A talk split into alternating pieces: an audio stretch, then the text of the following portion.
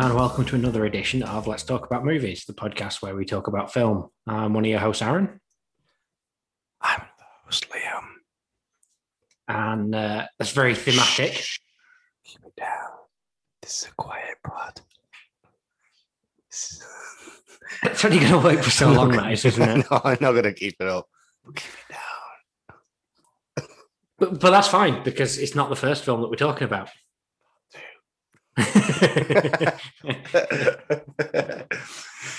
so yeah, we're we're here this time to I'm Liam. about. Oh yeah, yeah. About don't know how Quiet well the Place microphone picked it up. Part Two. Yeah. You hadn't guessed from either the title or Liam's whispering. Then Yes. And this is going to be an interesting one because it's the first film, well, that I've been able to go back to the cinema to go and watch.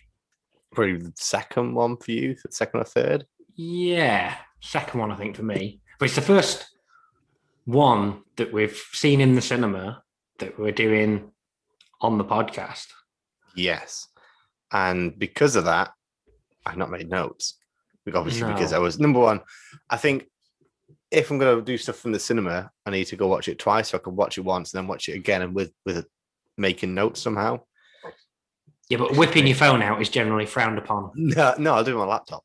No, I'll do like a pen Do and paper or something. Big ass iPad. Just exactly. Um, yeah, yeah. I could put it on dark mode, but I'm not. yeah, I need to see it. I don't want to see the screen. um, yeah, so it's a, a bit of a weird experience and a fair, bit of a test for me, really. To, you know, this is what film reviewers generally do. I guess if they go to cinema, then review review it. I guess maybe they do have a pen and paper. I don't know, but I didn't. Now you were smart and you made notes after the fact. Yeah, I kind of, I kind of came out and made my notes then and there while it was all fresh. Because this is the other thing. Like you say, film reviewers do it. I also imagine that they have a right, or they they do their blog or whatever, or film it probably not long after they've seen it. Yes. We're sitting here nearly a week on after seeing it. Mm-hmm, mm-hmm, Not ideal. No, not ideal. We probably should have switched the one, the last episode and this one round in terms of recording. Probably. But oh well, this is what we do. This is a let's talk about nothing podcast. So Yeah, I mean, it, it would really shock people if we ever knew what we were on about. So exactly. Exactly. So yeah, we went to see a quiet place too. I was looking forward to this, I think. I re- I remember I didn't rewatch the first one. Maybe I should have done. I But I, I remember Did. doing did you? hmm, I remember really enjoying it and it seeming a little bit different at the time and you know, probably saying stuff that everyone said about it.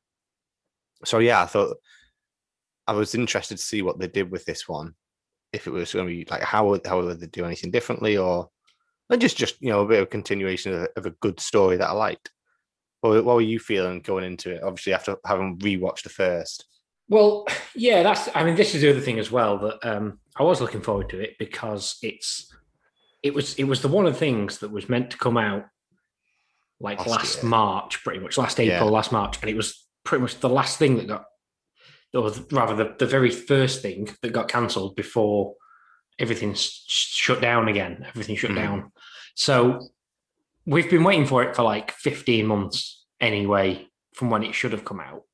That's on top of you know a few months of speculation and stuff for that. So it, it feels like something that you've been waiting for forever. I, I rewatched it the other day, the first one, and I found that it didn't quite hold up as well as I remembered. I still think roughly it was about the same, but it wasn't quite as like. And, and maybe because I I look back at what I kind of thought of it back then and what I thought of it now, and I've gone, actually, it's probably not changed that much. But I think in between, I I kind of built it up as being perhaps better than it was in my head, Yeah. and just going, oh well, it was really cool how they, they used the silence and how they did that. And in, in fact, I, I remember thinking that the first one is is a very good film. It's just not groundbreaking in that way that Yeah. you kind of I kind of built it up as in my head. Who was who put that tweet up that said cinema's back or something like that? That was uh, William Friedkin put that up, who's the Who director of The Exorcist, Okay, so and among- amongst that- other great films, by the way, uh, such as Sorcerer and To Live and Die in LA for other examples of his films. But yeah, he is known as the guy who made The Exorcist, which is what one of the top Greatest three horror horror films. films of all time. Yeah. Your mother sucks cocks in hell. um, so if he's saying that, I guess it's fair to say that this is going to be probably the film of the year. well, you'd think it, it's being built up as that anyway. Yeah. And no Well- spoilers, but Well, was it? so far, I mean, so far on this podcast, probably. po- possibly, yeah. yeah. Well, tell you what, we'll just say so originally, uh, after the first one was made, uh, John Krasinski apparently had no, because he's obviously directing it as well as starring in it. He got no Ambition. writing it. and writing it as well. Yeah, he got no ambition of making a sequel at all. Um, and I think the fact that it made as much money as it did the first one, it was such a success, it kind of swayed him a little bit into we could do I this saw- again. I, I uh, actually I read an interview. I didn't read an interview. Sorry, I watched an interview. You know, I think it's Vanity Fair where they get the directors in to like analyze the scene. Yep. Um, and he was doing the opening scene of this, and he said that he said basically done the first one. I said that's my, that made the story. That's my story told. Basically, I don't got no plans to do another one. And then because it did so well, the studios were like, we want to do another one. Um, and he was like, "That's absolutely like you can you can do another one. That's totally fine, but I don't want to. I don't want to do it." And then a producer got like got in touch with him and said, "Oh well, you know, we're going to shop shop it around. Then could you help give like a put together like a story treatment? You know, start building a bit of like bones to add some meat to." And he started doing that, and, his, and that's what what changed his mind. He started writing it, and it was like, "I, I actually, yeah, I should do this." All right. then see. back to him, it's like, "No, fuck it, I'll do it." Okay. Now that could be absolute bullshit. and It could be that money talks, and you just don't Yeah. want to admit it. I would be perfectly happy saying, "Didn't want to do one." They offered me a billion dollars. yeah. oh, I did it. And then it just turned up. It turned up in a truck one day full of money, and I was Yeah. okay, then. yeah. I guess I'm writing it. Um, I Um, believe that the other two writers from the first film, uh, Scott Beck and Bryan Woods, didn't return for this. They're not credited on it, so I Mhm. guess they must have been like, "No, we're, we're, out. We're done anyway." Yeah. Then, not long after that, so basically, it, then it all kind of fell together pretty quickly. He started writing the film. He did it in three and a half weeks, apparently, which is pretty pretty quick.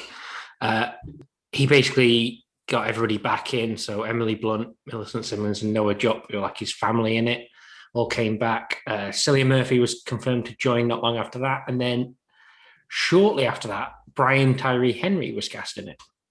Uh, Was but that he, the guy from Atlanta? yes, and he was in Godzilla and Kong as well. Yeah, yeah. Um, but then he had to leave because he was filming. I think he was filming the Eternals. You'd have to think he'd have been the Killian Murphy character, right? Well, no, I think he was because he was then replaced Or, by or the um, Djimon? Hounsou, Yeah, that's the one. He was a great that guy. Yeah, Like I say, Brian Tyree Henry had to drop out, I think, due to um, Eternals, but I'm not sure on that. But then, that like I say, sense. they, they brought him in after that. So that was kind of how it came together. Obviously, initially it was meant to come out end of March last year. Then it got pushed to May last year. And then it got pushed to September last year. And then apparently at one point he was going to just be dumped onto a streaming service. Okay. I think it's deserves. I think it's this is a film to watch in cinemas if you're going to watch it somewhere. I think. I would agree. Uh, at the time, because it's a Paramount film, they didn't And they got have a, Paramount Plus. Well, they didn't have it at the time. That's the thing. Okay. It's a relatively recent thing, I think. So they then moved it to April, and then they actually moved it to September of this year This year. before things kind of sped up a little bit and actually then ended up bringing it forward to basically the end of May where it where it ended up coming out. And I Hmm. believe it is going to be going on to Paramount Plus shortly. Yeah, I think that's what a lot of places are doing at the moment. Is giving it like a limited time run in cinemas, say a few weeks, and then dropping it onto. Yeah. I think it's like streaming. half the time that they would normally have. Yeah. Yeah. Um, so yeah, so that's like I say the the long-winded way of saying how it kind of moved around and got messed about, and I can only imagine that like like John Krasinski now must have been like trying to do press for this film for like Yeah. nearly 18 months. He's like, oh my God, I'm so glad it's out. yeah, I'm sick of this fucking film. Imagine just talking about it for so long. You can't like it that much. No, okay, so we've all seen a quiet place one, John Krasinski. Basically, there's aliens that have attacked and they're blind, but they're tra- really sensitive to sound. So you can't make any noise. If you do make noise, they'll come at you. Lightning quick as well. Yeah. They just come and Um, get you. And it's like, well, it's on lightning quick. How fast are they? Because they're quick, like the, the faster than a human is. Like Yeah. they're quick as fuck. But there's like four to an area. Like how big's that area? Like are they coming from miles away in like a number of seconds and then just scuttling around? That's a good question. Because I remember in the first film, there is that, isn't there? There's like a clip in or something that you see that says like four in the area or whatever. Yeah, yeah. There's also one that says something like, "What is their weakness?" Yeah. But what is the weakness? or. I mean, there's the other thing of like, there's loads of like, they do that film thing in the first one where there's like no- loads of newspaper clippings that say like, you know, Hmm. The planet is doomed and all this kind of thing. It's like, really? You reckon that while all this was going on, everyone was like, right, get the newspapers going. Yeah, no, just, just like these things are atta- uh, uh, attracted to sound quite clearly. It's like newspaper press just churning out the noise. so I'm just, I just want to recap. So yeah, so the the film is about a family just basically trying to survive and making as little noise as possible, and the missus is preggers, and John Krasinski, the best dad in the world, just after the baby's been born, gets gets killed or sacrifices himself to save the kids. Cut to pretty much this film, which is immediately afterwards. Yeah. But it open it opens up on on Well, that, day one. That's it, yeah. So it opens it opens up and you because I think John had to try and shoehorn his way back into the film a little bit, Yeah. I reckon.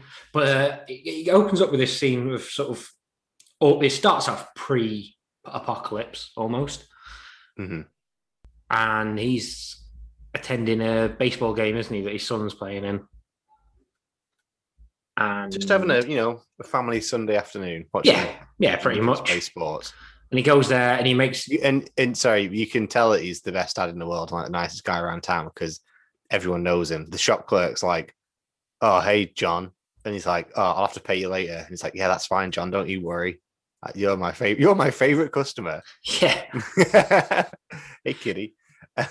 um, so yeah, it reestablishes him as just the nicest man in the world. But go on, sorry. No, it's fine because then it it also establishes that he's really good mates with Cillian Murphy's character. Yeah, Is it Cillian or is it Killian? I think it's Killian, but I could be completely off. We'll go with Killian then. I'll stop saying that. Uh, Killian. chop, chop, and change it. Cillian. I'll just say it different every time. Yeah. Um, Killian Murphy's character, and like I say, they're all they're both friends. Without his Brummie accent or his Irish accent. Yeah, he hasn't got either of those accents. No. You know, he's and he's the classic, you know, American sports fan. He's watching his kids play while he's got a radio by his side so he can listen to the real game. That's it, yeah, because they're, they're watching the, the kids play, but they've really got like one eye on what's going on. I think it's the Red Sox. I was thinking, I was Is it? listening to it, I was like, it sounds like that. So then that got me thinking, where is this film set? Cuz it doesn't doesn't seem like Boston. doesn't seem like Boston, but I guess it could be anywhere in New. England. I don't really know. Yeah. I mean, I'm a Chicago fan I'm from Crewe. Yeah, fair. So You're not listening to it on the radio, though, are you? no, no, no. I think if I went to go watch like Reggie, the nephew, play football or something, and decided to watch the sport on my phone instead, I think I would get told off Yeah. quite quickly. Probably. But yeah, so they're there, they're sort of dadding it up. And all of a sudden, like this big meteor appears in the sky. hmm Um, and it's it's huge and it's like on fire. So it's definitely a oh shit moment. yeah, it's landing like not. uh, It's not coming at them, but it's it's close enough that you know. Let's probably go on, kids. Yeah, that's it. get out of Yeah, here. we should probably leave. We should probably get to at least our home. So then, then they have the whole se- um, sequence of they gather the kids up. He's brought his truck, but she's in her car, so they have to both get their own vehicles and they kind of try and escape. And it's there's a whole sequence of them basically trying to escape the the aliens that have arrived, and, and they obviously don't really know what's going on. But I really like that beginning scene. That whole It's um, that first scene is amazing. That intro, I really enjoyed it. I think It's he makes. tense. It's tense. Oh, go on. As I say, I think he makes a great use of like he does a lot of oners. Yeah, it's like just one continuous shot where it's it's he'll be focused like it'll be in the car or something and he'll focus on the front of the car and it'll turn around and you'll see each of the passengers in in the seat back seats and yeah, and you can see what's going through. That there's the bit uh, probably everybody's seen on the trailer where she's driving up the road at one point and then the bus starts coming towards her it's obviously been attacked and she starts to reverse but she's looking out the back out the back window. We're still looking forward and we can see a creature coming out of the bus and it's Yeah. just yeah i thought that bit was absolutely amazing brilliant. He- that's the scene he goes into detail on this on this um, video. You should watch afterwards. And it's he said like it's all one one tries to do it as much as possible as one continuous shot. So has there's a hidden cut when he gets out of the car because you're going from inside the car to out i of think it. i did notice that actually I noticed that, and Yeah. it's not perfect, but it's you know we're film viewers, so we're hypercritical to this. yeah exactly yeah. no, no, without without giving that ball, it's like I watch enough visual artists react to sort of notice that shit now, yeah but through no expe- expertise of my own. But even like it'll go back to them in the car, and then to make it seem like one continuous shot, it'll like pan to the radio, close from the radio, then pan out of her like his wife's radio, and yeah continued in one shot with them. Really, really cool, cool filmmaking. You know, yeah, I really enjoyed that opening scene. yeah Yeah, it's just, it's just it's tense, and then everyone's in the bar, and I don't know, like he seems to instinctively know that they're drawn to sound. I don't quite understand how. i mean it was one of or, them may- things or maybe it's just one of those. Sorry, I didn't mean to interrupt. But maybe it's just one of the things like you know there's a monster outside. Everyone just shut the fuck up. Like don't do anything. Whether the whether they've got a superhero or not, let's not make a noise and draw attention to ourselves. I guess. Yeah, I guess so. I think feel like I don't know if this is because I'm sitting there going, well, I know from the first film that they are attracted to sound kind of thing. Hmm. But I'm sat there going, you can kind of pick it up. He kind of sees that they are like really picking up on the slightest sound and chasing people down Yeah. out in the street and that. So when they all get into there and he's telling everyone to be quiet, it felt like it felt like he was the person in the film who's always like, "Oh, just shoot the zombies in the head." You know, like you know, like when you watch a film with someone, like, "Why are they bothering not shooting the zombies in the head?" Yeah. It felt like he was that person, but he just automatically knew what you were meant to do, kind of thing. yeah. And for anyone that's not seen the first one, why you listen to this review, um, he's also the luckiest guy in the world because you know, kind of backwards, but his daughter's deaf. So his whole family knows sign language, which comes massively handy, by the way. Spoiler. I feel like that's Um, something that came to the fore in this sequel more than anything. Is you realise Yeah. that actually this family as a unit are actually tailor made or almost you know as much as Yeah. anybody can be for this situation because they can communicate really well with each other without actually talking because they've all Yeah. learned sign language because of the deaf daughter. Did you instantly pick up on the foreshadowing from Killian Murphy in that first scene, where it's like, "Oh, what's what's sign language for dive?" I Oh, like, okay, I was yeah. like, okay, well, that's coming in later. and he, he mentioned Uh, like 10 times that he didn't know sign language in it. Yeah, yeah, yeah. Um, which is something that I can say in sign language, by the way. American sign language, Um, no, English, I assume. Assume it's British, not British sign language. So yeah, yeah, BSL. Yeah, I my name is Liam.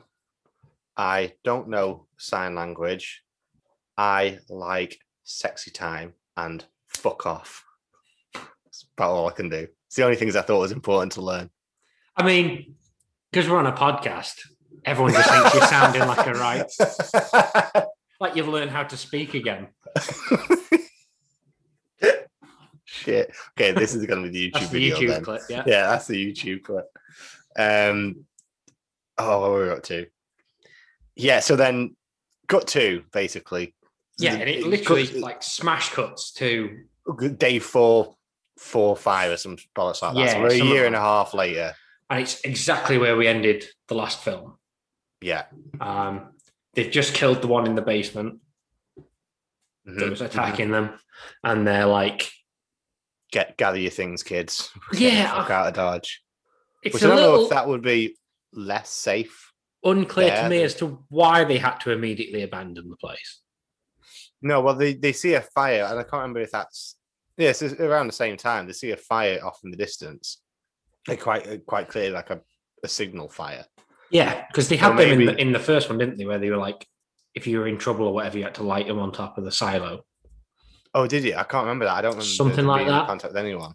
I've seen the first first one more recently than you, so I should remember, but I can't. Yeah, I, I thought there was there, I, I didn't remember the being one, so I thought, oh shit, there's a fire. Someone else is alive. Let's get to them, sort of thing. Yeah. Um, but maybe I'm wrong. Can I just say, actually, I expected this film to sort of have the pseudo tagline of like the real monster is man or some, you know, that sort of thing. 'Cause I imagine that they'd go and meet people in this one, and they'd be the real monster. And spoilers, are we in spoilers? We're we're in spoilers now, yeah. Good spoilers. Spoilers. It's not that actually, and I was very, I was quite happy that it wasn't. Yeah, so I've got this is one of my notes actually on this is that um the whole thing is very, very much like the video game The Last of Us. Yeah, I was going to that. There's a, Later, a small yeah. part, yeah, I was gonna say a small part of that is that if you played The Last of Us, you kind of know that you can deal with the uh, the infected as they are in that game. Then you, you kind of know how to deal with them. They behave in the same way but they know what they're after. But the bigger threat, and it happens a lot in zombie films as well, is the bigger threat is other people hmm because they're a bit more unpredictable and they will do things you wouldn't expect from normal people to do, I guess. And that, that's how these films kind of evolve and stuff is that then other groups of people become the bigger threat. And I, like you say, especially from the way it's set up and from the trailers and everything, because the setup is that they, they eventually they find out they they go to track down this other um, fire, Fire. and it's from this bloke who initially they don't recognize somehow. Somehow, yeah, because it's quite clearly him. Despite the fact they were clearly. best mates a year and a half ago, yeah, I've not seen. I mean, it's been COVID, so I've not seen a ton of people in a year and a half. Still recognize them. yeah, surprisingly. yeah, in masks as well. Still know who the fuck they are. well, he got a, a bandana and a cap on, so oh, know, we the cap, so I don't know. could have been anyone. Caps. That's the difference. Yeah. But uh, it's quite clearly Killian Murphy. But he says to him, like, look, the only other people left out there are people not worth saving. Yeah. Because you- you they're like, being- we figured out that if we use the hearing aid and like make it to a high pitched noise, it freaks these creatures out and you can shoot them in the face. yeah, the feedback will fuck them over, basically. Yeah. Um, and he's like, well, that's cool, but everybody's left is not worth saving, kind of thing. He- So, he's- he- I, I did quite like the fact, and the fact that he was like, I haven't got the room, I haven't got the resources, you can't stay here. Like, I know we're mates, but no, I've got to do this. I'm doing this on my own. Yeah. Like, and, and it's hinted at initially and it gets built on later on is it's very clear he's had tragedy um, you find out later on that i think it's his wife and his two kids are dead yeah, um, and that sort of plays into there because their family wasn't built up like yeah, john krasinski's family to, to deal with the sign language and not kind of built in that same way so they're just not suited to this new world Hmm. so obviously he's kind of he's a little bit bitter about everything doesn't really want anything to do with anybody and and it was it was recent as well. That's why he said like his wife died like two weeks ago or something like that. could have been actually yeah now you mentioned Like it. quite recently. Did he kill her? Because he said she got ill, and then later on we see a body, don't we? Like upstairs in the rafters. yeah. We do something that he he. I took from that that you know she was going a bit mental, so he had to kill her to stop the I don't noise I don't know. maybe Yeah, that is a good point it's kind of it's never explained but So- again, it leads into like, is this guy? Can this guy be completely trusted? that is one of the big uh, the big things isn't it isn't it because um well what happens is that they they stumble into his place, and it, it's also got like a lot of these like little noise traps and stuff. Yeah. So at one point they trip over, they trip a tripwire, and it like a load of bottles just ja- drop and kind of make loads of noise, which obviously attracts the the monsters. That also felt again. I'm going to say this a lot. That felt all a very of Us, Last eh? of Us kind of. Yeah. That's something that would happen in that because, and that's the other thing as well. That these creatures, whilst they are more alien, kind of Than walk around on all fours. Um, the fact that they've got like this weird kind of grotesque looking head, Yeah, and the click, the click. There's literally clickers in Last of Us. and they're both blind Yeah, and really, really sensitive to sound. It's all very Last of Us kind of thing. It- yeah. And I didn't notice in the first one, but this one, and maybe we're jumping ahead slightly, but is a a man and a young girl off on an adventure that's true as well. know, to save thought of that. humanity. It's literally The Last of Us. Yeah, I hadn't even thought of that side of it. But yeah, I think I think it is a little bit more because this one, I I mean, also the little girl has the secret to beating the monsters. Yeah, yeah. Supposedly. He's you know a dishevelled old man who's lost his family. Uh, not old man, but dishevelled man who's lost his family. He's got no faith in the world anymore. Doesn't really have time for this girl. It really does Please. work, doesn't it? I'm telling you, I'm telling you. No one. John Krasinski's like, I've got an idea. I don't know where I thought of it from. yeah. he gets he yeah. get, after he's handed in the script, he gets home and his kids are playing the last of us. Like, damn it, I knew I got it from somewhere. you winning, Actually- son. Pro- probably, yeah, probably not his kids. Actually, that's a bit of a grim game to play for your kid. Don't, don't let your kids play that game. Yeah, don't let your kids play The Last of Us. But uh, I was think I was thinking it was more because in the first one, it's kind of more about their survival in one place. Hmm. They kind of like hold the fort kind of thing. This one's more about the exploration and getting out into the wider world. That's I think why it made me think of The Last of Us more. Yeah, yeah. maybe. But yeah, and that and apparently the exact same plot. it fucking it just needed a draft. We seen a giraffe would have fucking would have known exactly where it came from. Um, so no, so they meet up and they because the other thing is this they set the trap off and he's got sniper sights on him the whole time, like you know, I'm, I'm ready to fire if if these are dangerous. Yeah. Um, but because they set the trap off, they then start pelting it, and then the the kid, the boy, fucking traps his leg in a bear trap, which is grim, by the way. Like Yeah, it was nasty. yeah, sometimes you see, like it's not like the Always Sunny episode where Charlie gets himself in a bear trap. That way, that shit's funny. This shit ain't funny. it's not funny It's now. grotesque, and he's like, like, you've never heard pain, like a scream in your life from the pain. Yeah, it- but he has that thing as well that I thought was really good, and it was uh, as soon as he puts his foot in the trap, he's he's like shocked, yeah, but he doesn't kind of react straight away, and then all of a sudden he realizes what's going on. It's like, but there's like a good couple of seconds. yeah, That's when he starts screaming, and I felt like that was quite good acting because that's kind of how it is when you like hurt Yeah. yourself properly. You're always a little bit like, Aaron, Aaron he fell into many a bear trap. That's Yeah. kind of how it is. He says. yeah, I broke one a bone in my life. It's basically the same thing. Yeah. Um, the other thing as well, I've noticed. So, like, obviously, not long after that, Killian rescues them. That he, they don't notice him straight away until she kind of like looks under his hat almost, and then they they sort of talk a bit. And he starts going on about a guy called Lee, and I was like, "Who the the hell fuck is, is Lee?" Lee? And it was only when I realised because there's a lot more talking in this film due to Yeah. like plot contrivances and stuff where they're allowed to talk and they can talk to each other or whatever than there is in the first one. And it occurred to me that I was like, it was like, oh, he's just talking about Lee and, and he says to Evelyn and this. And I'm like, who the fuck are these people? And then it really occurred to me that Lee is actually John Krasinski and Evelyn is actually Emily Blunt. And I was like, I don't think I knew their characters' names throughout the entire first film.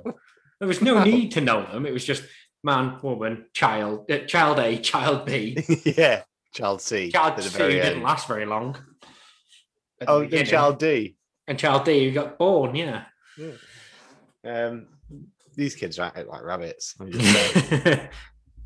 they're, they're there and they're like the daughter's because the daughter's smart and she's she's a dad's daughter, best kid in the world, and she's figured out that if she, like I said earlier on, if she plugs in a microphone to her, her amplifier and uses a hearing aid, the feedback fucking sets these buggers off. like they can't hack it, and then when they they're screaming, the plates come apart in the face, so again you can actually shoot at them because the the body's too tough otherwise for a gun. So she's like, I've heard this radio transmission. I figured out from the song that's being playing, which is over the sea or something, Beyond the sea. beyond the sea, that it's actually coming from this little island and it's a coded message.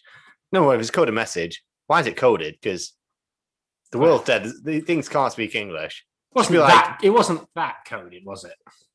I mean, it was a song, not the words. The- I not either. They can't fucking swim, or we're on this island here. Just say they can't swim. Get to any island. Could have been more obvious. Good point. Yeah. Um. However, Mensa girl over here is like knocked, knocked out in ten seconds flat. So she's like, "It's like a day away. I'm buggering off. You heal your leg. I'll be back soon." Like she, like you say, she is very much a father's daughter. Yeah, and you know what? She is good in it. Like they're all. I don't think there's any particularly bad performances in this. I thought they're all really good.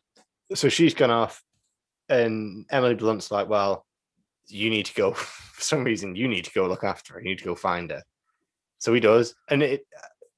Skipping forward, maybe I just want to bring up the point that they do the Empire Strikes Back thing, and they have their story. They these have their plot because even Emily Blunt has to go off on her own side quest. Yeah, and there is at one point where you're following three separate threads, isn't there?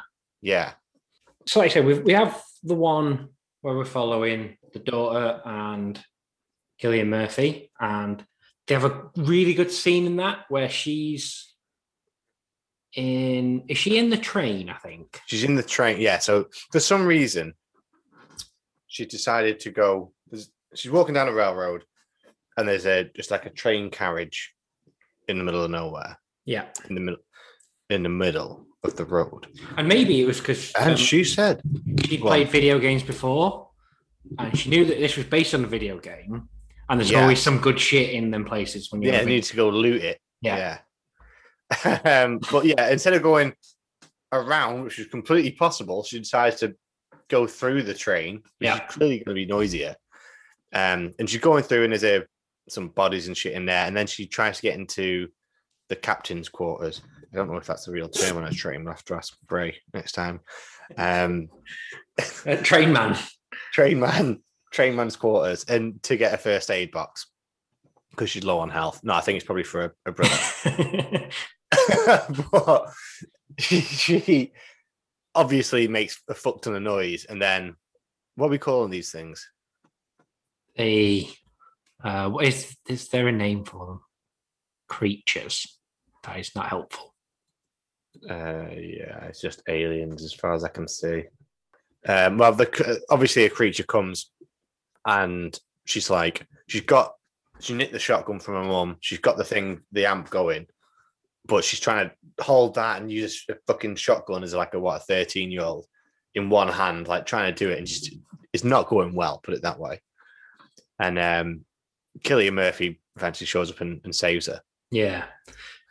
There's But the good part comes afterwards, I think. well, I was going to say for me, obviously, there's a lot of tension there where you're like, you kind of like, is she going to get got? But we know she's not going to get got. Yeah, Um, get got.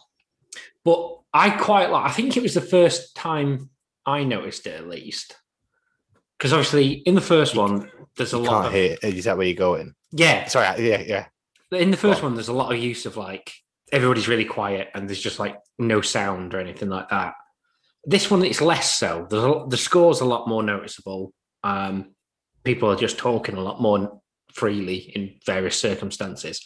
Um, but in this, it, it sort of portrays it from her perspective. So there's no Yeah. sound whatsoever. And obviously, because she's deaf, she's completely deaf. So we can see behind her that this thing's creeping up and obviously it would be making noise, but she's got no idea. And I just thought that Yeah. was that was really well done. It does It does that it again times. a couple times later, but I think that was the first time. They did it at the start as well when she's in the first scene when she's in the car. He does it then as well. Oh yeah, of course. Um, but yeah, they called it. Um, going back to this video, he calls it something like her envelope or her box or something. Maybe, maybe that's not her box, her envelope or something.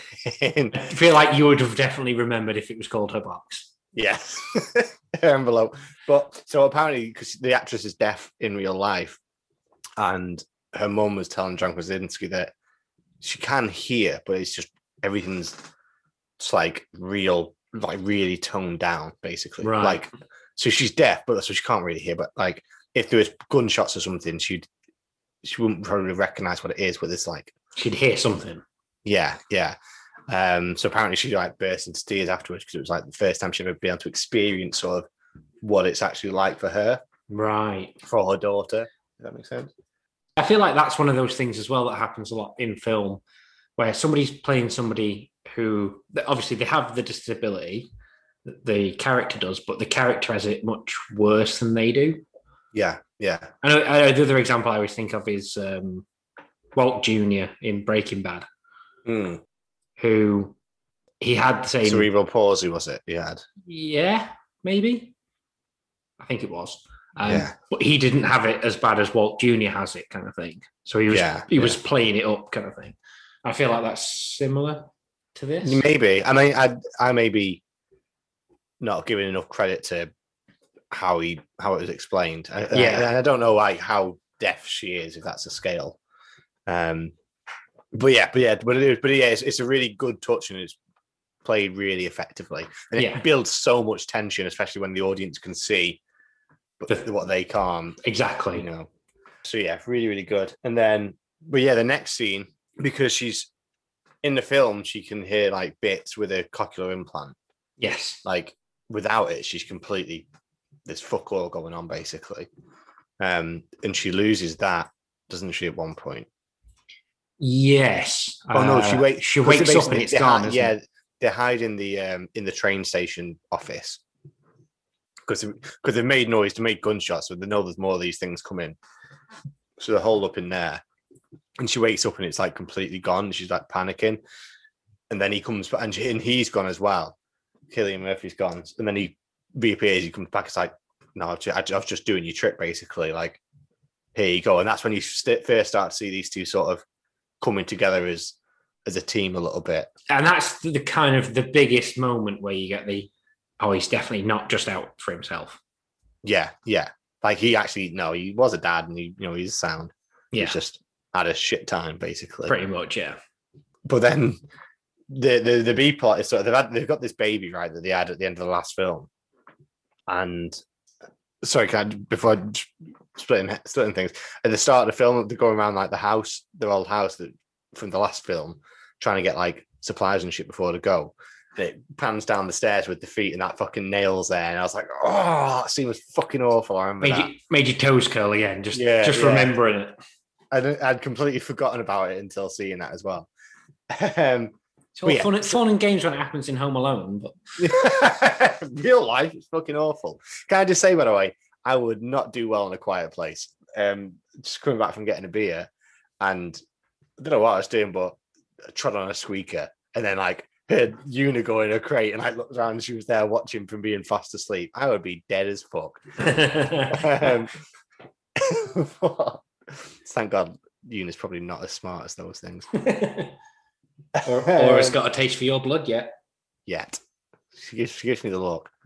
Um, were we? Sorry. Yeah, so so so you had the baby, and then to keep this baby quiet, she's got like a soundproof box for it. So they carry him around this chest. It's like basically sealed, and then they they put like an oxygen tank, like an oxygen mask over it, so it can still breathe. And that's a, a bit a thing in this where actually no, the oxygen's low, and that's why she has to go on her own quest to get some ox- oxygen Yeah, she's basically and other like bits. to the son who's like hobbling around on one leg. Uh, look after the baby.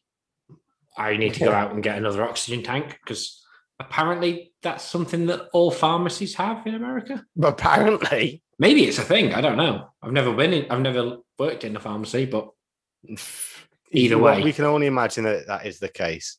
And then she Yeah. gets on some other meds and shit, which that must rattle like fuck as well. Like, how's she doing that in a backpack? I imagine it's all padded out quite well. Maybe I would just take them like, put them in my pocket. They're not. I feel like they're not going to make as much noise in my cotton pocket than they are in a plastic bottle. Yeah, but then you got to take them out of the plastic bottle, and then you're like mystery pills. Yeah, so he's he has to stay and look after the baby as well, which rather than doing that, decides to go and explore instead. Yeah, he was bad at that job. Yeah, yeah. It's funny Number actually because I know. Uh, I was going to say I know that that obviously that um, Emily Blunt's character does kind of get her own thread, but for me, really, from that point on, it felt like it was the story of the two kids. Yeah, They it very yeah. There's very little peril from her journey, actually, if I remember rightly. yeah very Stranger Things style. It does become about the kids, and it's about Yeah. them fighting back against the the monsters as such. Yes, they, they both have to deal with their monster problems at this point. So what happens is the daughter and Cillian, Killian, Cillian get uh Chilean, Chillian, Chilean. sure. Um they uh they get to the the docks, don't they?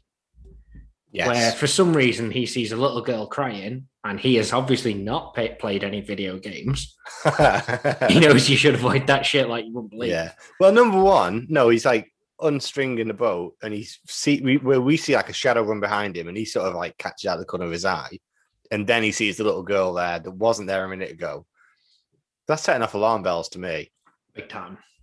Uh, inevitably, as he tries to go up and save her, it doesn't end well Which, for him. two minutes ago, he was ready to cast a whole family out to the fucking.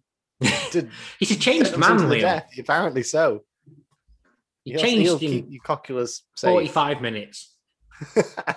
Um, but this is so. This is one thing I've got is, and I didn't realize this when we were watching it. Obviously, there's these. This is the only moment of oh, other people are bad that Yeah. you really see in the entire film, which, like I say, I think was underutilized in this film. That idea, but maybe it's you know you've seen it before. They wanted to do. That's the thing. else. I so there wasn't much of it, but I was kind of glad of that to Mm. a point because that is a bit of a trope. And That's so I was. I was surprised that this took it some, somewhere differently. Interest, interestingly, I was into the Weekly Planet review, and they were saying they could have done two films out of this. One which is focused more around that, and one which is focused on the the next part after this, effectively. Yeah, that's true. Because I think so. What I was going to say is that the bloke, the main bloke, who is the, the captor, if you like, Mm-hmm. is uh, is Scoot McNairy, who is one of those great that guys. He was in. Um, you probably know him most from Batman v Superman, who was the Mhm. guy who was in the wheelchair, who Yeah. uh, exploded basically. Yeah. But he's been in he's been in loads. He's um like I say, one of those that guys. He's just in Carl hundreds Chandler. of things that you've seen. A Carl Chandler, yeah. Twelve Years a Slave, Gone Girl, Argo, Once Upon a Time in Hollywood. Fucking hell, he has been in lots of like big films as well, like good films. Yeah. So uh, I completely did not recognize him in this film because he's obviously like They're scaly. grubby, what? grubbied up to fuck. Scary or something. They've got like HIV or some bollocks. They, they look like they got leprosy, Yeah. which is bad of me to link HIV and leprosy together because it's very different things. But they could look like about 10 different diseases. They look Yeah, rough as fuck. They look grim. Yeah. Um, but anyway, they have uh, a bit of a scuffle. which I actually thought so. The way this escalates, he goes to save the little, he goes to help the little girl who's just sort of like on her knees at the edge of a dock, and she just like quick jumps up at him and like wraps a noose around his neck with like loads of like bells and shit, like tin cans and whatever. Yeah. Which is, and he's smart enough to know that like recognize what's happened, Yeah. and he's basically a bit fucked here. Bit, he was faster than me, to be fair. Yeah. When I was sitting there watching it, I was like, why is he just, oh, oh, yeah. um, so they've got him trapped, and then the, you know, because twenty adult men couldn't do it themselves, but one tiny little girl can do it. I don't know if there was a point to this. Were they cannibals or something? Like, or It's they just, never like, really sacrificing? said, but it, it seems like they were going to be, I don't know, sacrifice, either going to kill her and eat her or, or make her a new, I, I don't know, a new sacred, like a new person in their tribe or, Fuck knows. Um, but yeah, it's not really explained. But this was this another another tense scene, and I actually thought because you know this film, this franchise isn't scared of killing people off. Like the first film, within the first ten minutes, the, a three year old or whatever dies. So they're not necessarily scared of throwing stuff shit out. I, I knew that the the little girl probably wouldn't be killed, the main girl, Yeah. but Killian, Chillian, Cillian, Dillian Murphy is like he could be fair game, really. I'll be honest, both uh, Billy and Murphy and um, Billion. Em- Emily Blunt. I- at times, I thought, oh, there's the, either of these could go. yeah. Yeah. Uh, neither do. But But yeah, this is this is a, quite a tense scene, and he does a really fucking. And this is this is where the foreshadowing comes in. So they're, they're trying to take the girl away, and the- I don't know if we said, but the reason they're here is because there's boats and they want to get to this island, which is like not far away. They're trying to take the girl away, and wouldn't you know it, he pulls out the old sign language dive, do a dive. do a dive. Which, I'll be honest, anybody who's ever watched football knows the sign language for that. yeah, it's fucking diving. Yeah. That's usually that. and it, it's the same as like give him a card ref. yeah, That's the sign language. um, so, but then he fucking knifes this guy in the leg, like the, the captor. So he screams. So then the fucking monsters are coming. She dives out the way. Like he does the monster take him out, or does he just dive back out into the sea? He dives, he jumps out of the way, doesn't he, to try and get clear yeah, because the monster's just going to annihilate everyone.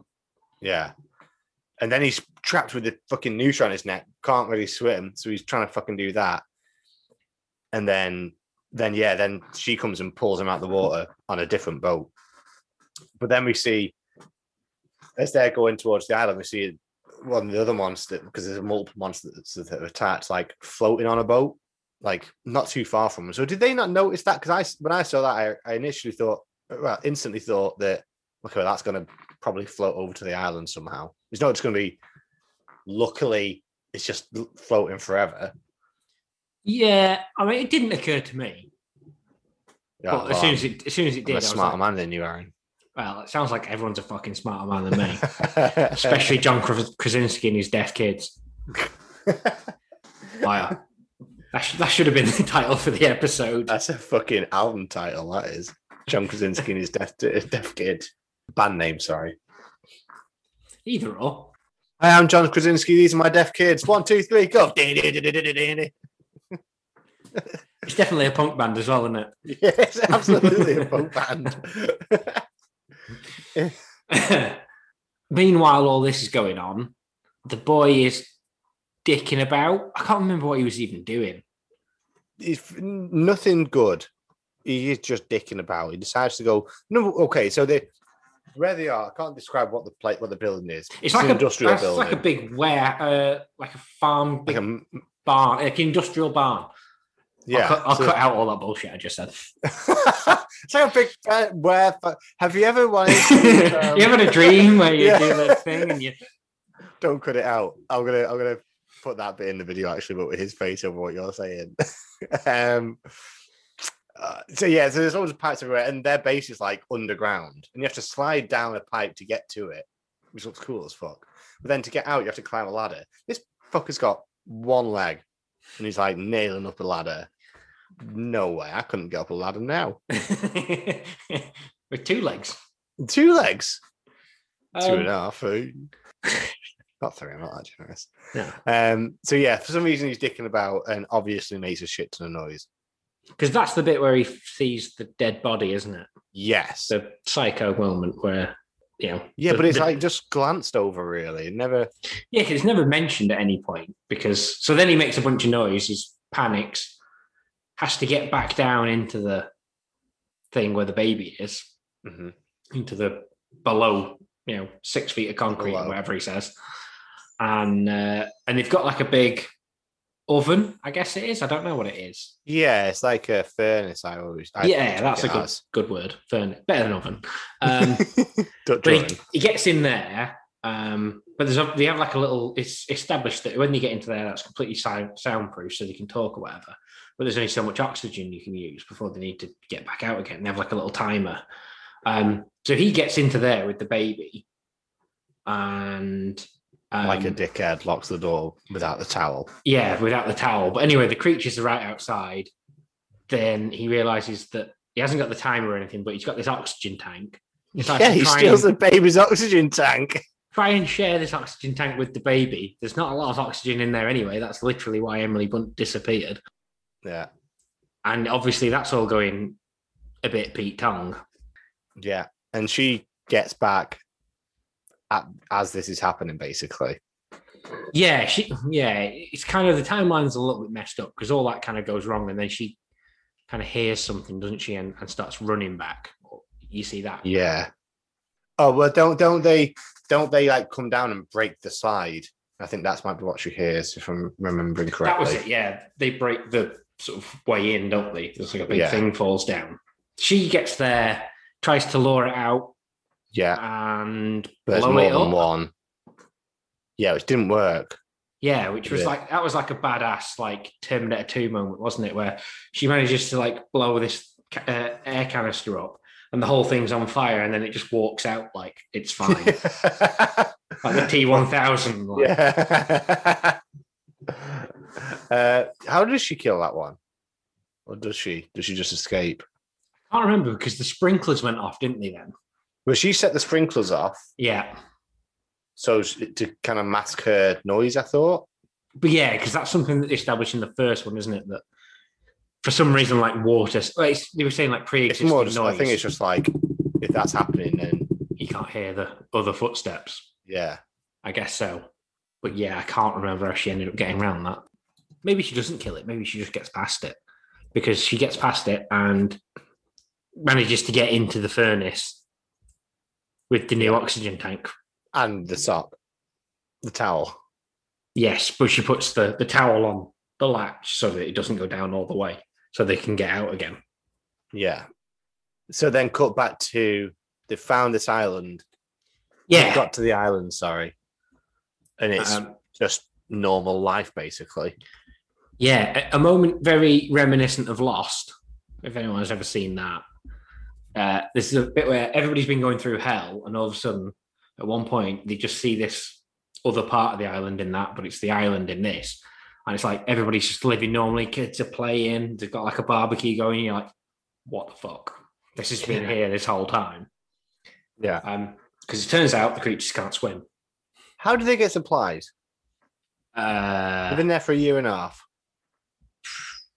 Good question. That's um for anybody who watches who listens to the Rewatchables podcast, they have a section called Probably Unanswerable Questions. That's definitely one of them. Either that or that's either that or you're picking nits. I'm not quite sure. Uh, I don't think that's picking nits. I think this I must have a really good fisherman and filled of omega three. Um, I mean, to and this is if there's no commercial fishing going on, fish should be quite a lot. Yeah, true. And this is where we meet Djimon Hounsou with the best character name ever, the man on the island. yeah, that was all he was credited as, wasn't it? Yeah. Which- and he's got like as many lines as anyone else in the past two movies put together. Yeah, prob- uh, almost certainly. Because So, I mean- people had like five lines in the last film, so yeah. yeah. So I think the least they could do is just call him Djimon. Just call him by his name. He could be Uh, as himself. Also, um, if we're getting I into made it to this island. if we're getting Well- into saying about uh, Scoot McNairy being a great that guy, this guy, he's, He's in one of the everything. record holders of the Joey Pants that guy. Yeah. Uh, Guardians of the Galaxy, Aquaman, Furious Seven, Gladiator, Shazam, this, uh, Stargate. If you want to go back to that, Fucking hell. Constantine, Blood Diamond. Guy's been in everything. Wonder who has the most like uh, fucking hell they are too. Are you on his Wikipedia? No, I was on. On Uh, his Wikipedia, and then just you'll see his first picture, then just scroll down. And it's just like, well, they're two different men. yeah, that's fair. Looks like he put on a bit of timber. Yeah. But, I mean, don't we all? Haven't we all? Yeah. That's a lot of films that he's been in.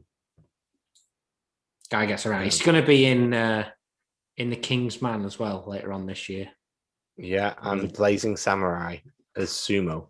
Uh, we, we, we we digress though yeah, because you could have probably guessed that he's in this film just because he's in everything. yeah, So he's like, "Hey, welcome. We've had this thing going for ages, and no one's turned up. Maybe we should have it a different code." yeah. Maybe it was too coded. Maybe not everyone gets the Bobby Darin reference. Yeah. Um, so he's like, "You're welcome to stay. Like, this is an ideal place." Basically, and didn't he? I quite liked how he alluded to. We we had like six boats, like huge boats, ready to go. Like we'd figured out that they couldn't do water. Like this is the government speaking, Yeah, and then we let people know, and then everyone panicked, went there, then made loads of noise because they were panicking. and they all got fucking annihilated. I They mean, two, two boats wrecked. made it away. Something. Yeah. Something like that. Which just, just like I don't know, I'm a disaster movie guy, as we've established, without even realizing until last year that I'm a disaster movie guy. But that's like that's the sort of shit I like to see. You would have Uh, liked to have seen that. I would have liked to have seen that, yeah. I don't know. I think that works better in your head than it would do on screen. Yeah, maybe, but I- but I like that. I- it just added to the world that sort of. Yeah, I like the, the story element to it. Yeah, the idea Yeah. that this happened. Obviously, even this guy who's apparently been living here for a year and a half has seen some shit. Hmm. So it's like, yeah, okay, well, we could save the world tonight, but we've got barbecue on, so we'll just wait till tomorrow. Yeah, Sleep on it, see what happens. yeah. Because this is the other thing that occurred to me. Like they know that there's a lad who's broke his leg. There's a woman who's not long given birth and a baby. They are Yeah. in no rush to get back to them. Considering uh, also this was supposed to be a day's walk away, and it took them, I think she had three days, Yeah, yeah, I think that sounds something right. like that. So they're like, do the family think they're dead? A, Yeah, like, they're not that arsed like, about getting back to, like you just said. I don't know, just something about that was like, hmm, bit, you know, bit of haste, please. yeah, because it was like, like they were there one day and then they were like, okay, yeah, and then it's the next morning. I'm like, why have you not gone back for these people yet? Yeah, you could save the world. Like, yeah, Because what happens next is that, um, yeah, maybe we're If- not seeing if- everything. yeah, in like a linear fashion. Because Yeah, what happens next? Oh no, maybe because the, it implies that they're in that furnace for a while on the oxygen tank, kind of splitting it between them. So they could have been there all night, I guess. yeah. Anyway, um, turns out one of them followed them there. The boat, The that had- one that was on the boat. the one that was on the boat, the boat eventually got pulled into the island, I guess by like tides or something. I don't know. Yeah, well, it's not far away. This island is like Doesn't seem that far. a few away. hundred meters away. You can see it from the shore. Like it's Yeah. not far. So uh, It's no, it's no Dover to Calais. It's fucking. this is this is the other thing that kind of made me think is that these people on the mainland resorted to cannibalism before they resorted to just trying one of these boats to see if they could get over to the island. mental, right? and they literally live on the docks. Yeah, Like it's They're right like- there. yeah. If you live, where's the most central place in America? Ohio, probably. Somewhere like that, yeah. If you live in Ohio, fair, yeah, go eat your neighbor. If you live like a stone's throw away, like you could probably, if you got a good enough farm, you could skim a stone over there. like that far away, edge your bets, mate. Like, because unless one's landed on that or they're fucking good swimmers, or just go on a boat, just live on a boat. yeah. I mean, just They- get your boat and just just go. Just They as are far as fishing boats, yeah, and you're surrounded by the- water. You never go thirsty. As far, I don't think it works like that. water, water everywhere. So let's all have a drink. exactly. Um, but even so, you just get on the boat and you just like go as far as it will go. Like, Yeah. I don't know, end up in the Atlantic somewhere. It's got to be better than just being there. Yeah, because Yeah. you know why? I digress. Because I can say hello, or you can fart. You can fart and not be shitting yourself, I mean, that's the other thing. As literally well. and figuratively. This is the other thing as well. I when I'm, when I'm watching these films, I'm like, Shell tells me that sometimes I snore and talk in my sleep. I would be Dead. so fast. We'd have fucked it, mate. We, we will not survive this world. No. Um, so yeah, he sees that and then he's like, "Ah!" like these things that make loads of that are responsive to noise. He's like, everybody. He's like, oh my god, we've ruined paradise already. We've been here like 12 hours. Yeah. Um, and then, despite the fact that all these people have got here, seeming like it's assumed that they've escaped to there for the most Yeah. part. Um, so surely they know what the situation is. I don't know. Yeah, they year, one of year and these things. goes by. Oh, You so completely forget about the the aliens that came to Earth and wiped out civilization. Oh yeah, I forgot all about that. What's on Sky tonight? I can't remember anything that happened in March last year either. So Fair, fair. Uh, but yeah, they start shitting a brick and running away. Then this part made me laugh. Is like Cillian Murphy and and D- Djimon Hounsou like they get like two kids and like put them in under the stairs like in a cupboard, and they're like, right, stay quiet, stay quiet. And as Djimon Hounsou like closes the door, Cillian Murphy just like puts his finger to his lips and just like shush. But it's the most sinister thing you've ever seen. It's like fucking if you make a noise, I'll fucking murder you myself. if I come back and you've made a noise and that thing hasn't got you, I'm gonna get you. exactly. It's fucking scary, man. Scarier than the aliens. So then they drive off and they're like, Djimon's like honking his horn, trying to, you know, do the best he can. the attention of the yeah. Yeah. When that's quite a good scene as well. Like he's ca- he's catching up with the car and it's falling off it, you know. Shimmy, and they get to the radio station. And then You get to the radio station. Credibility. Yeah, they get to the radio station, and I'm like, oh, this guy's been pretty good. I, I, I- you know, he's been useful. I think he might survive. And then he goes, oh wait, I don't think it followed us. Let's go back. I was like, oh, he's done. Yeah. It's over. yeah. Call the curtains for this guy. Get him And a he just swipes his legs. So the garage door's not closed yet, and he just fucking swipes his legs from under him. and he does the whole like being dragged out thing. It's Yeah. like, yeah, yeah. R.I.P. God, Mr. Uh, man on the Fuck. island. In fact, I, yeah, I changed my mind. He doesn't deserve a name for that bollocks. um, ruined it. Can you imagine that guy being Brian Tyree Henry? It would have actually been funnier, I think. Yeah, but that that end bit would have made more sense if it was Brian Tyree Henry. I think. Good point. Yeah, fair enough.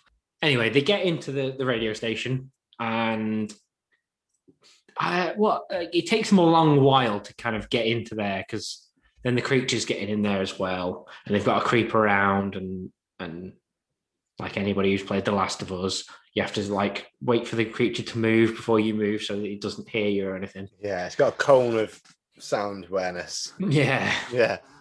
it's doing its weird, creepy head plate thing movement.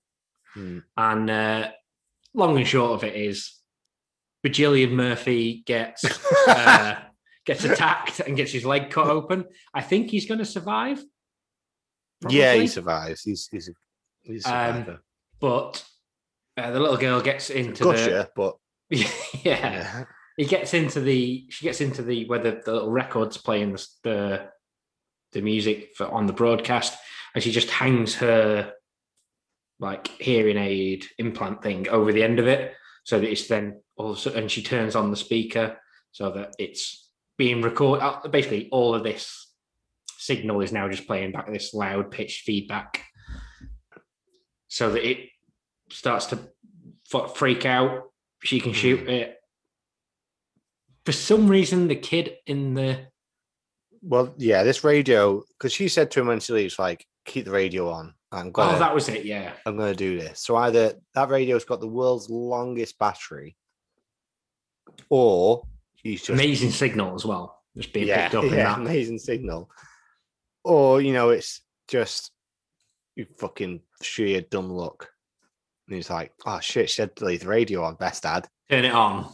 Yeah. Here's this feedback, and uh, yeah, they take it out. He takes it out. Most importantly, I think. he fucking Rick Grimes that fucker Yeah. straight in the face, and she's got a stick, a metal pole or something. yeah, that was it. And she's like stabs it and stands over it all victoriously. Yeah, But that was, I think, it was most important for him to kill the thing because up to that point he'd basically been a massive puss. yeah, yeah. It was. He, he kept dodging the the baseball basically.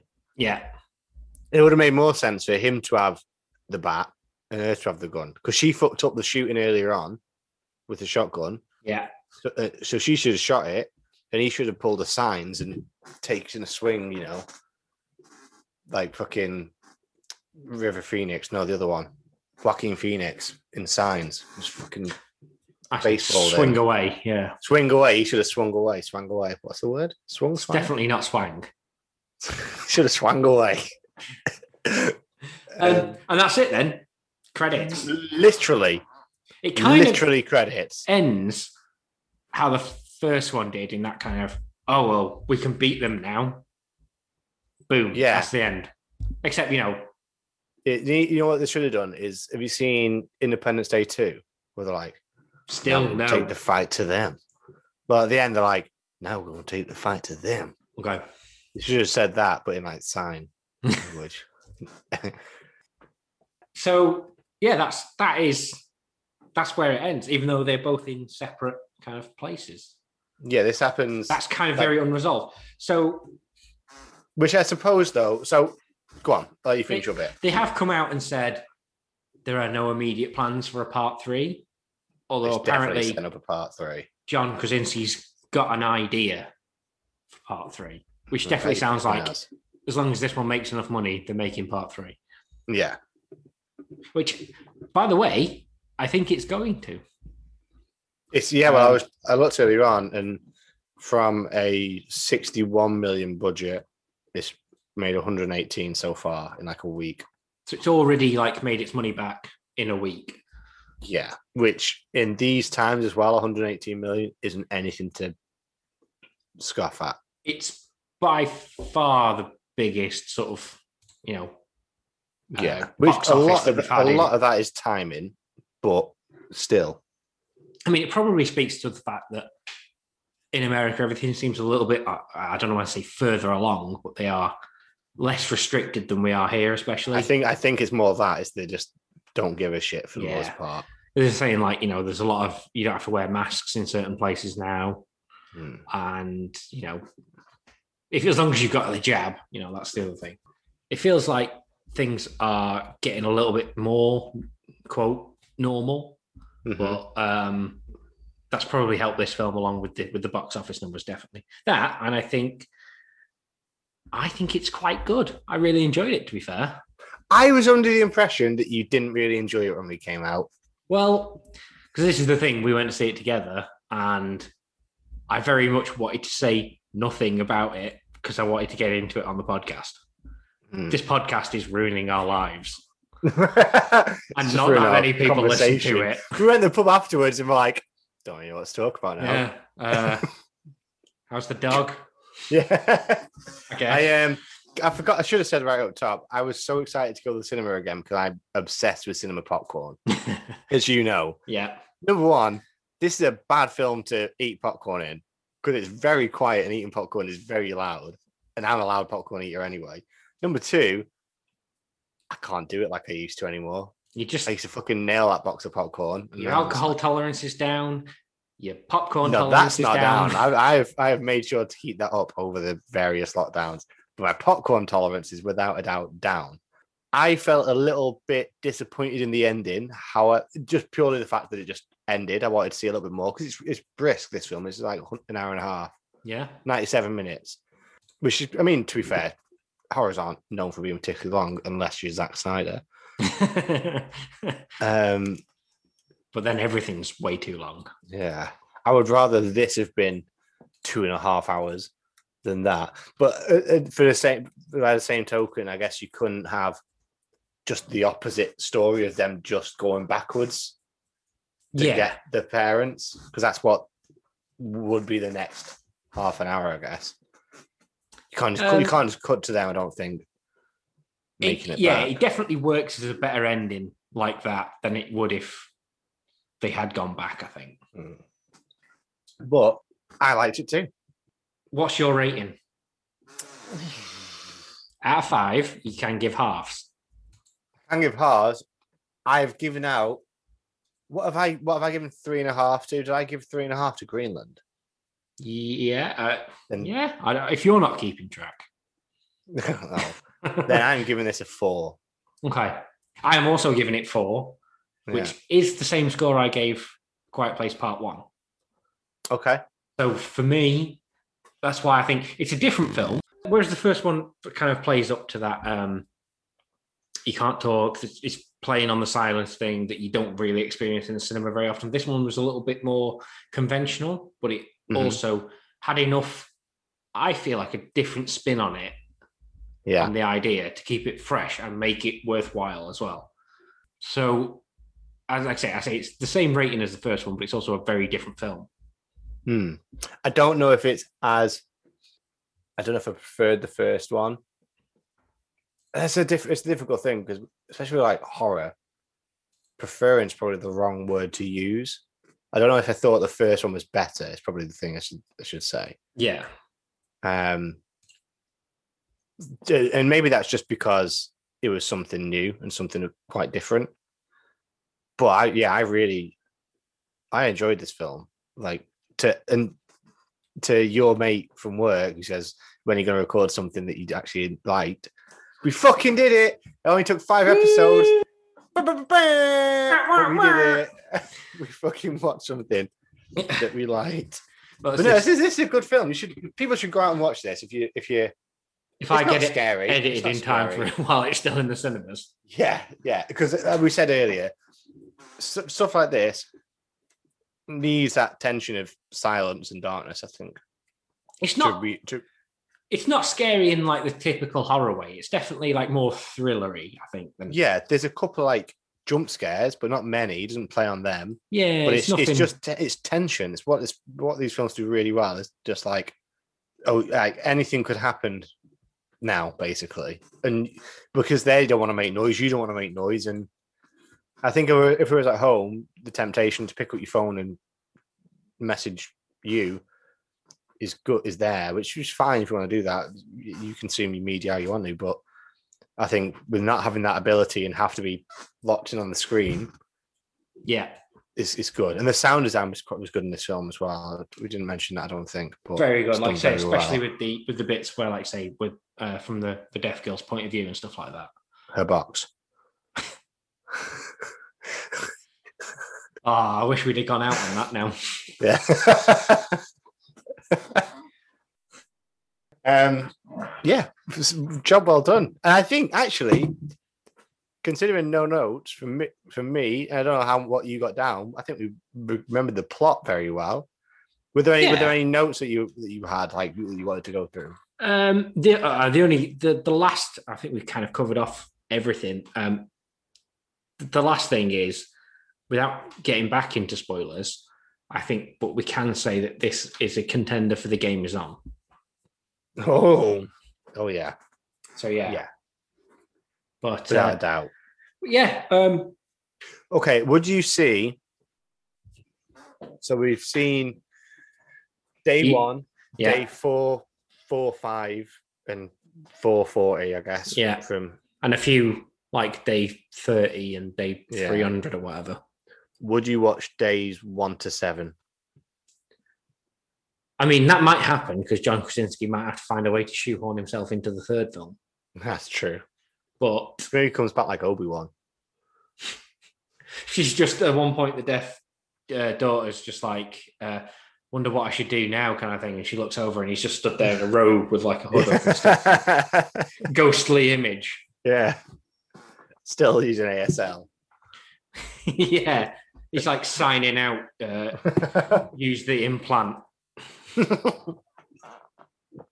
trying to beer him a lot.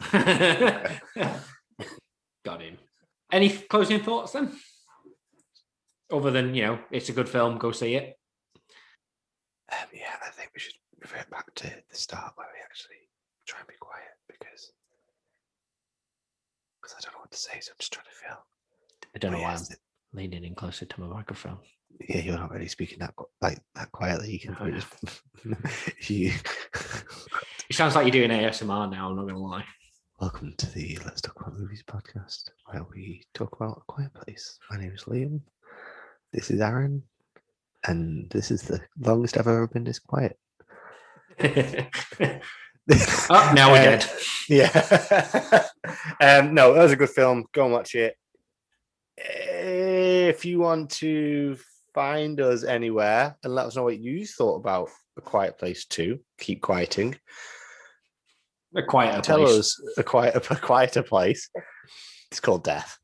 Um, you can find us on Twitter at LTAN pod. You can email us at let's talk about nothing pod at gmail.com. You can see YouTube videos sometimes at let's talk about nothing on YouTube. Anything I've forgotten, Aaron? no, I think you've nailed it. So, as we say at the end of every episode,